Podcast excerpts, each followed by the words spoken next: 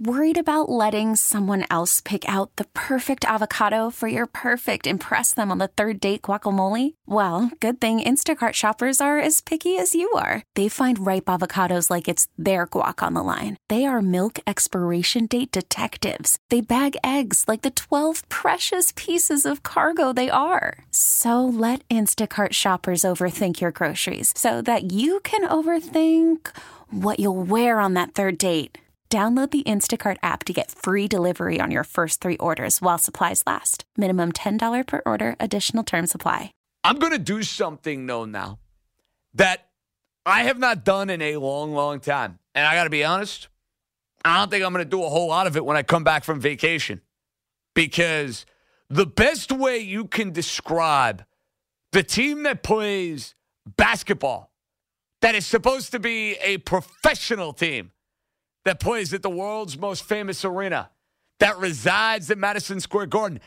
I think the best way most of this Knick year and most of the feelings have been towards the team, it's summed up by apathy. I know I feel that way. I'm sure a majority of you feel that way. How could you get all worked up about the New York Knicks at this point? How can you? Why would you? It's like, why would I waste my breath and my energy and all of this good vibes and good feelings that I have coming on the air to start a show and talking about a team that is, is as relevant as can be yet again playing an NBA season? But on Wednesday, the Knicks managed to find themselves relevant for all of the wrong reasons taking on the Memphis Grizzlies so many things to get into when it comes to dysfunction, when it comes to nauseating feelings, you name it. First off, watching Ja Morant do his thing for the Memphis Grizzlies. And by no means am I looking to come on the air and rag on RJ Barrett and tell you that RJ Barrett's a stiff, because you know what? That's not fair. He's a young player. He has shown upside this year. I do believe there is ability, but guess what? I can say this with a good amount of certainty. He ain't going to beat Ja Morant, who has been by far and away the best rookie in the NBA, who is exactly the sort of electrifying guard that has been missing at the guard, it feels like, for 30 plus years. And has a Memphis team that wasn't particularly good a year ago and did not get off to a good start this year at the 500 mark. If the season ended today, the Memphis Grizzlies, guess what? They'd be going to the postseason. They're giving you the sort of year from a progress standpoint that folks here in New York would be salivating over if it was the New York Knickerbockers. Could you imagine if the Knicks had a young player like Ja Morant playing like that and they were 500? There would be buzz around the team. I would be able to come on the air and actually talk about the games on a night in and night out basis. Why would I do that now? Team's an absolute dumpster fire. And they have been for two decades. Nothing has changed. Nothing is new. It's been status quo since what? That 2013 season when Roy Hibbert blocked Carmelo Anthony in the second round of the playoffs. I feel like that is the last relevant game the Knicks have played. That was a long, long time ago, folks. Think about what you were doing in 2013. So, watching Morant and seeing progress from a team like Memphis is upsetting because you're not seeing it from the Knicks who are playing a bunch of veteran pieces. They have no plan for the future, there's no direction. The front office is a total embarrassment, and the wheels keep spinning. Now, we get to the in game controversy that actually is going to have me side with one of the players on the New York Knicks and Elfrid Payton. So Jae Crowder steals the basketball with the Grizzlies smoking the Knicks with about 40 seconds to play. They're all big in the game. And by this point, I am out of the game. I'll be the first to admit. No reason to watch. I'm already dialed into Marquette and Xavier after what I saw from a team that knows how to play basketball at a winning level and in, in a winning fashion by the name of the Seton Hall Pirates, who we'll get to later. regardless, I come into the studios and I see what transpired with Jae Crowder, and I'm like, oh my goodness.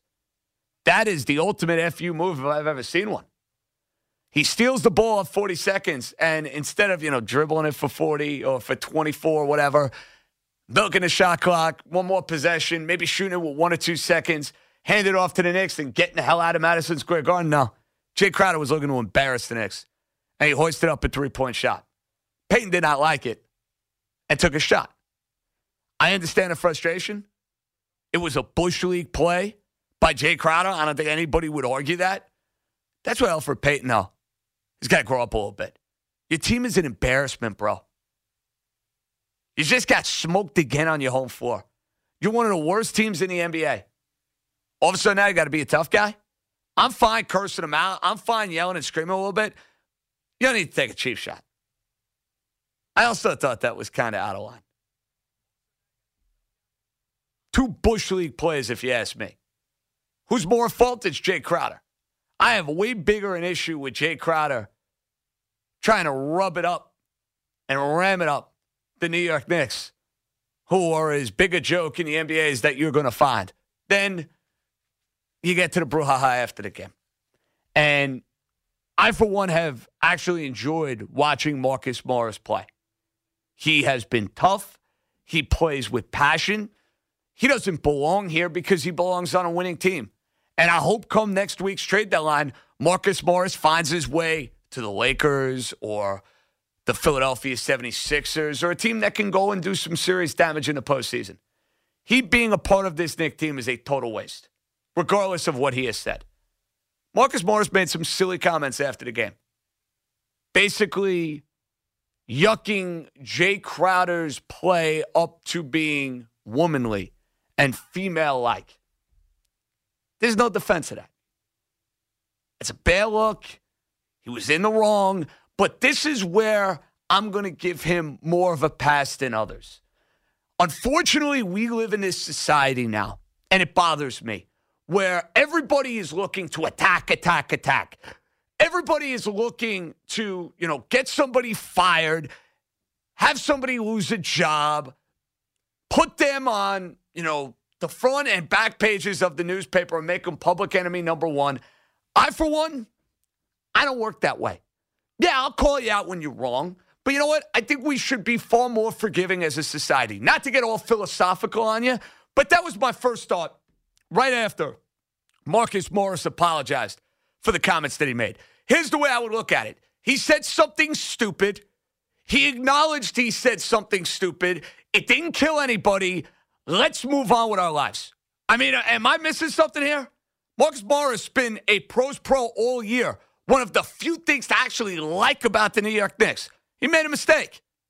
He wasn't right with what he said. Dopey comment, stupid comment, apologize and move on. And hopefully, come next week, you're wearing a different uniform because you should be wearing a different uniform. But that adds to the Knicks' ineptitude throughout the night. The what could have been with Ja Morant, the brouhaha with Payton and Crowder, getting embarrassed on your home floor, a player making a dopey comment after the game, and then last but not least, James Dolan getting into it with fans again. And you have a rather loud contingent of folks at Madison Square Garden yelling to sell the team. And you know what? God bless you if you were at the Knick game. God bless you. Because there's not a chance in hell you catching me in Madison Square Garden to go watch that product on the floor. I think a good majority of the Knick fans who are listening to my show, who listen to this radio station, they're feeling that apathy. They want every reason to come back to the Garden and have something to feel good about. But the idea of watching a bunch of players on one year contracts with not a whole lot of hope for the future. And the product that you're getting on the court is not exactly getting you to run and watch a game.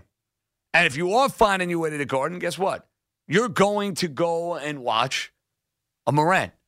Or you're going to see LeBron when he's in town, or Kawhi Leonard when he's in town, or Giannis when he's in town. That's kind of what it's turned into Madison Square Garden, for all these players around the league, it has turned into the place for them to showcase themselves and then bolt. Wednesday will go down as just another wonderful day in Knickland. And for those who want to continue to sip the Kool Aid, hoping and praying, this guy is coming. That guy is coming. Let me ask you an honest question. If you were Giannis, how could you honestly be dumb enough to want to go and play for the New York Knicks? Like, if I advised Giannis, I was hired. They put me on his PR staff. They said, JJ, you're the number one guy.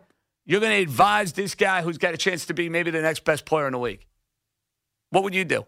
As a lifelong Knick fan, as a native New Yorker, I would tell him, don't go anywhere near there. Because there's no reason for you to subject yourself to that franchise, which is as big a joke as it is. So the question I get all the time, how do you fix the New York Knicks? It's a loaded question. I mean, where do I begin? Could sit here for 10 hours telling you ways you could fix the New York Knicks. Starting with ownership. Getting competent front office people in here who actually have a clue. They don't have that.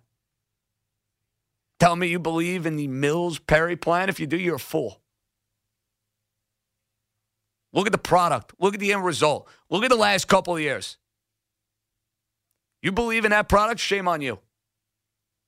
But you got to draft. And when you have a chance to get the home run, you better hit the home run. That's the way the NBA works. But Wednesday night, how do you sum up the Knicks? You get embarrassed by the Grizzlies. The player that was one away torches you. You got a skirmish at the end of the game. You got sell a team chance. You got the owner fighting fans, and then you got Morris making dopey comments after the game. Oh, wonderful. That's the only way the Knicks can lead this radio show or any other radio show. Their incompetence. Because in a week from now, after the NBA trade deadline, let's call it like it is. Nobody's going to care. If you think I'm leading shows in February and March with the Knicks, you got another thing coming. They don't deserve it. Unless you have another incident like this, why would you even waste your time? Another wonderful night that you can add to the chapter of James Dolan owning in the New York Knicks. Not all his fault on Wednesday night, but you know what? Under his watch, Knicks have been nothing more than an embarrassment and a disgrace. Let's call it like it is. Okay, picture this. It's Friday afternoon when a thought hits you. I can spend another weekend doing the same old whatever, or I can hop into my all-new Hyundai Santa Fe and hit the road. With available H-Track all-wheel drive and three-row seating, my whole family can head deep into the wild. Conquer the weekend in the all-new Hyundai Santa Fe. Visit HyundaiUSA.com or call 562 for more details. Hyundai, there's joy in every journey.